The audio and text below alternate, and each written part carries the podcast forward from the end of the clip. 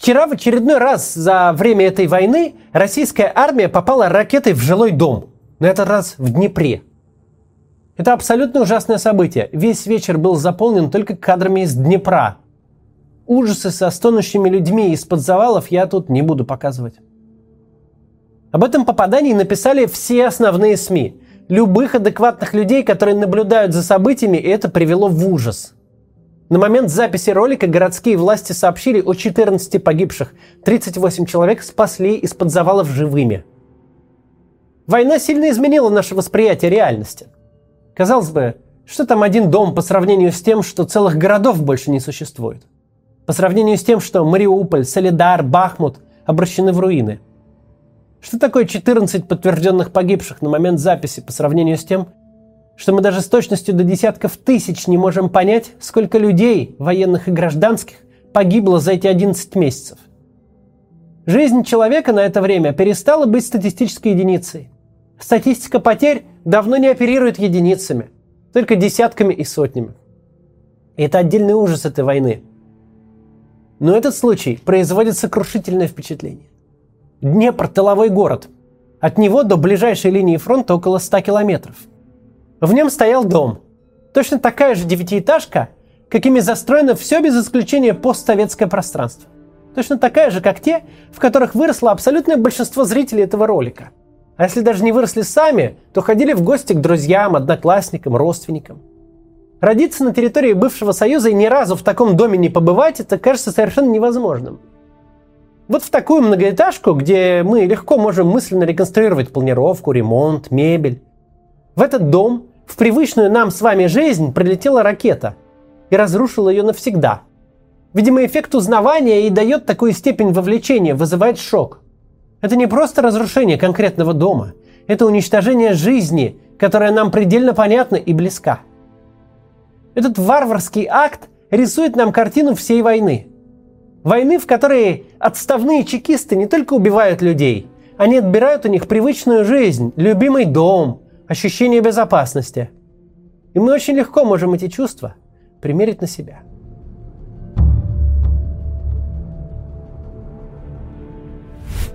Казалось бы, вот сейчас, в самый разгар дискуссии о поставках э, Украине западных танков.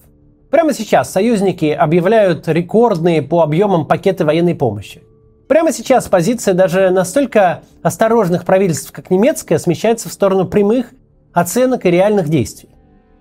Хватит выдумывать себе красные линии и опасаться мнимой эскалации. Пора давать Украине такое оружие и в таком количестве, чтобы она могла не только успешно отбиваться, но и победить. Вот именно этот момент сочтен подходящим, чтобы выбить последний стул из-под тех политиков, которые еще как-то пытаются о чем-то договориться. Пригасить напряженность, не принимать окончательных решений. Вот прямо в этот момент нужно выдать миру такую картинку, вокруг которой не может быть никаких споров, которая однозначно маркирует кремлевское начальство как чистое зло. Зачем настолько явно говорить? Нас горбатых только могилы исправят. Мы ИГИЛ, вооруженные ракетами. Попытки с нами договориться не приведут ни к чему, помимо уничтожения вашей же собственной репутации. Ведь, казалось бы, вот у тебя переломная ситуация, когда и на фронте все достаточно грустно, и в аппарате все не слава богу, и внешний мир явно подошел к новому рубежу в поддержке Украины. Сейчас давать украинским военным и западным политикам сверхмотивацию для борьбы с собой – это же самоубийственное решение. Сейчас логично было бы, если не полностью остановить свою активность по уничтожению жилья и инфраструктуры, то хотя бы не стрелять ракетой со стратегического бомбардировщика прямо в жилой дом тылового города. Это все верные рассуждения, но исходят они из неверной предпосылки. Из предпосылки, что у войны в принципе есть какая-то цель, какой-то позитивный исход, которому такие поступки могут повредить. Что война сулила некую выгоду, а в результате того, как она ведется, последуют убытки.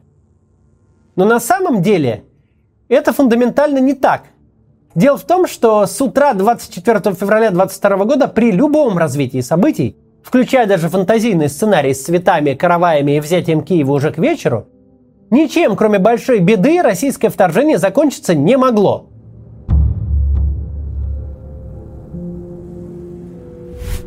Мы уже об этом говорили, но вообще-то не грех повторить. В современной большой войне победы в классическом смысле слова, как ее понимали до начала 20 века, быть не может. Большие и развитые страны перестали воевать между собой не потому, что все стали такими убежденными гуманистами, И даже не из-за ядерного оружия. Воевать перестали потому, что современная война несет только убытки и потери. Экономические, политические, репутационные, человеческие. А в конечном итоге и персональные риски для тех, кто эту войну развязал. Так было не всегда. Почти всю историю человечества до последних 200 лет война выглядела ровно так, как она выглядит в глобальных стратегиях по типу цивилизации или Total War. До первой промышленной революции в аграрной экономике где главная производственная сила – это крестьянин с мотыгой, захват новых территорий – это вообще единственный способ экономического роста. Производительность крестьянского труда не менялась со времен античности и вплоть до конца XVIII века. Она зависела только от внешних условий, от качества почвы и климата, от выращиваемой культуры или разводимого скота, от доступа к воде и так далее. Буквально как в игре. Вы захватили территорию, там есть такое-то количество юнитов крестьян. До этого они платили дань другому правителю. Теперь будут платить вам. Плюс на территории рандомно лежат всякие бонусы. Леса с пушным зверем, золотоносные реки, шахты с самоцветами, месторождения соли и прочих экспортных товаров. Ровно так же, как в игре, территории эти сразу или почти сразу начинали приносить доход завоевателю. До начала 19 века государства не представляли собой то, чем являются сейчас – по сути, государство было этой бандитской крышей. Ты платишь одним людям с оружием, чтобы тебя не грабили другие люди с оружием.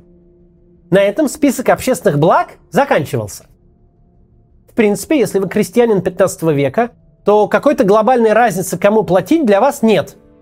Вам плюс-минус безразлично, под каким вы герцогом, королем или графом, и тем более, что за деньгами, скорее всего, придут те же самые люди, что и приходили, просто под другим флагом. Мощные централизованные государства, регулирующие жизнь граждан миллионом правил, вооруженные гигантскими бюрократическими аппаратами, чтобы эти правила обеспечивать, в полной мере вырастут только в 18 веке. До этого, как деревня ваша жила своими обычаями, так она и будет жить. Как говорил на наречии, принятом в этой местности, так и будет говорить. Власть вам ничего не должна. Ни учить, ни лечить, ни пенсии платить. Но и ей от вас нужно немного чтобы вы сидели тихо, не бунтовали и вовремя платили подать. Кроме того, сама война – занятие сословное. Крестьянин пашет, гончар лепит горшки, а аристократ воюет. Дворянство – это не сословие танцоров на балах, не потребители устриц с шампанским. Это сословие военных. Это люди, которые учились воевать, едва научившись ходить. До 19 века никакой массовой армии не могло быть даже в теории. Речь даже не про оружие, которое до прихода промышленной революции изготавливалось в единичных экземплярах, стоило очень дорого и требовало многолетнего освоения. Речь про то, что большую армию вы банально не прокормите.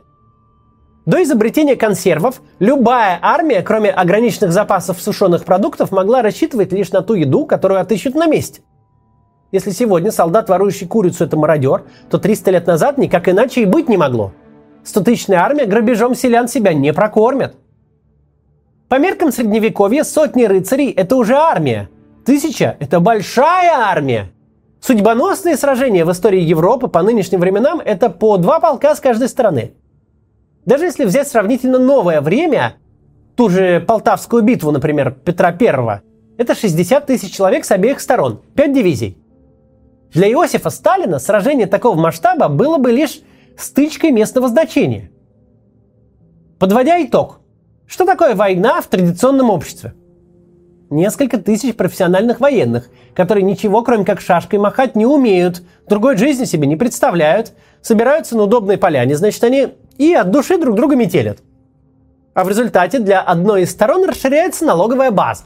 Чем больше вы захватили земель, тем больше на них крестьян. Тем больше денег у вас в казне, тем больше профессиональных военных вы можете содержать, и тем больше территорий, соответственно, вы можете захватывать в дальнейшем. Чем вы больше физически, тем вы богаче. Чем вы богаче, тем можете быть еще больше физически. Простая как репа схема возникновения империй. Все захваченные вами территории – это ваша ресурсная база. Вы не платите пенсии в Новосветском федеральном округе. Вы вывозите из него золото из Америки. Золото, табак, сахар. Создаете там плантации и завозите рабов. Вы зарабатываете, а не тратите.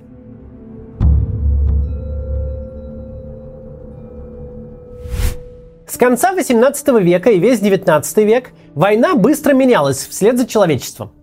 Это время, когда случилось нечто небывалое в истории человечества. с промышленной революцией стал расти ВВП на душу населения. Оказалось, что если крестьянин добредет до города, наймется на завод и освоит э, паровой молот, то экономической пользы он принесет больше, чем вся его родная деревня. Примечательно, что началась эта история именно с Великобритании, крупнейшей и сильнейшей колониальной империи. Империя еще не понимала, что своей промышленностью она себе же подписывает смертный приговор. Впервые в истории вложения в человека стали более выгодны, чем захват новых территорий.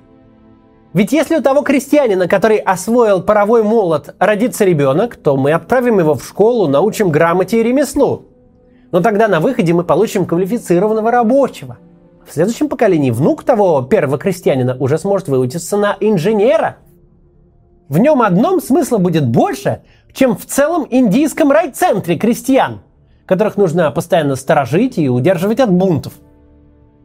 Но промышленная революция не просто резко повысила цену человеческого капитала, человеческой жизни и людей, сделала вложение в образование и технический прогресс куда более выгодным, чем захват новых, неразвитых земель.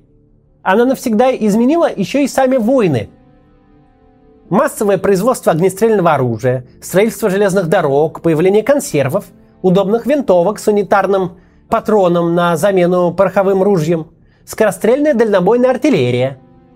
19 век с каждым следующим десятилетием позволял человечеству оперировать все более крупными армиями, а главное, очень сильно снижал порог подготовки, потребный для войны. Не нужно родиться воином и всю жизнь готовиться для того, чтобы стрелять из винтовки – если человек способен удержать ее в руках, то он уже почти готов ехать на фронт. Армии становятся массовыми.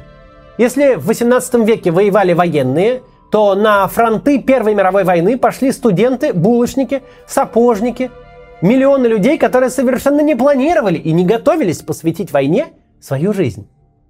Война, как компактное мероприятие для профессионалов по перевешиванию флагов – на которое все остальные смотрят плюс-минус безразлично, прекратила существование. Война стала тотальной, она вовлекала все общество, предельно кровавой. Ее жертвы теперь измерялись в процентах от населения. Она стала разрушительной, напрочь уничтожая весь экономический потенциал территории конфликта. Именно с тех пор война стала невероятно дорогой и очень проблемной политически. Ведь если воюет не профессиональное сословие, а все подряд, то приходится это как-то объяснять и оправдывать. Одним имперским величием тут не, отобы, не отболтаешься. А главное, теперь невозможно победить в классическом смысле слова. В случае номинальной победы ты получаешь не крестьян с податями. Ты получаешь разоренные территории, которые нужно восстанавливать и дотягивать до собственного уровня развития, где нужно предоставлять все те же общественные блага, что и дома – захваченные земли, если и принесут когда-то какую-то экономическую пользу, то точно не на твоем веку. Ты буквально не можешь ничего захватить. Потому что в современном мире нет таких простых и ликвидных активов, какими были земли с крестьянами. Шел ты на промышленный город с большим заводом и массой дорогих квалифицированных кадров, а получил горящие развалины, где половину кадров убило, а половина сбежала – Получил стариков и детей, сидящих по подвалам, которых теперь нужно содержать до конца дней. Если тебе нужен, к примеру, металлургический комбинат, как Азовсталь, то тогда гораздо проще и дешевле построить его у себя, просто на ровном месте, а не тратить кучу денег на то, чтобы разбомбить его вместе с городом, в 10 раз больше денег на то, чтобы разобрать и вывести обломки, а еще в 100 раз больше денег на то, чтобы построить это все заново. Это, заметьте, я сейчас не говорю о косвенном ущербе, о санкциях и изоляции, о разрушенной репутации страны. Я говорю о другом. Главное свойство перехода от аграрной к индустриальной, а следом к постиндустриальной экономике в том, что исчезают физические ликвидные активы, пригодные для захвата. Конкистадоры из Америки вывозили золото. Компания Apple стоит как 35 тысяч тонн чистого золота. И что? Ну, допустим, победил ты Америку, высадился на берегах Калифорнии, захватил штаб-квартиру Apple. Что дальше делать-то? Все эти 35 тысяч тонн в головах специалистов, которые сбегут еще до того, как ты успеешь появиться на горизонте. А даже если не сбегут, не получится у них это золото отжать. Они в идеях, в опыте, в репутации, в квалификации, в абстракциях.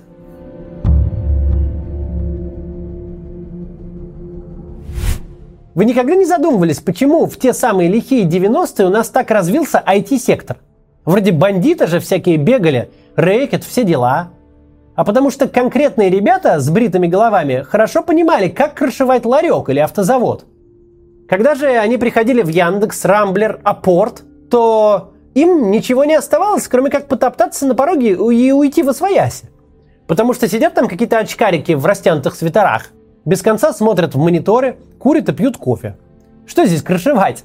Как тут появляются деньги? Переломать ноги дело, конечно, хорошее в их понимании. Но отжимать-то здесь что? Где тут товар меняют на деньги? Именно поэтому большие страны сегодня не воюют. Именно это придает войне Путину такую степень бессмысленности. У войны в 21 веке не может быть победы. Не может быть трофеев, способных ее окупить. Могут быть только потери. Все, что ты захватил физически, тут же обращается в прах. Именно поэтому безумные поступки Путина в рамках этой войны – бессмысленные кровавые акты, которые только приближают его поражение. Но глобально они ничего не меняют. Потому что агрессор в нынешней войне победить не может. Дело не в нем. Дело в том, что победы для него не существует.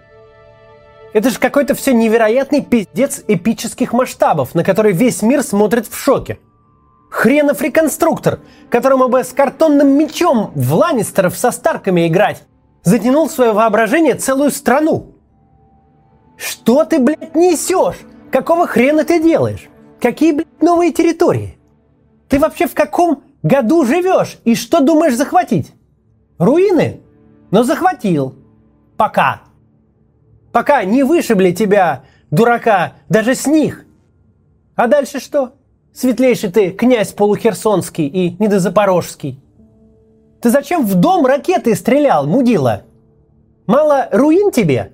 Так съезди в Архангельск. Там жилой фонд из сталинских бараков скоро рухнет на жильцов безо всяких бомбежек. Думаешь о божественном вмешательстве? О том, что сейчас тебе дадут холодную зиму и Трампа на троне? Не гневи Бога, моль ты канцелярская. Тебе все дали, Икеевский набор для строительства самой лучшей страны на свете. Бабло, спокойствие, внешнее и внутреннее. Никому столько не давали. А ты взял из набора доски и пошел бить соседа по голове. Если Бог существует, то он сидит в таком ахуе, что не может поверить своим глазам. Что из таких конфет, которые сыпались тебе с неба во все места, можно было сотворить такое. Какие храмы? Император ты хренов – Императоры жили во времена императоров, а ты сраное ничтожество, которое решило, что схватило судьбу за яйца, и ему все сойдет с рук. При Петре Первом ты, мудила, разносящий все, что он строил прямо на глазах, пошел бы уже пешком в Сибирь. Землю он одной рукой захватывает, а другой власть уголовникам отдает. Всякое в нашей стране на троне сидело, но такое самозабвенное мудило, ей-богу, впервые – до завтра.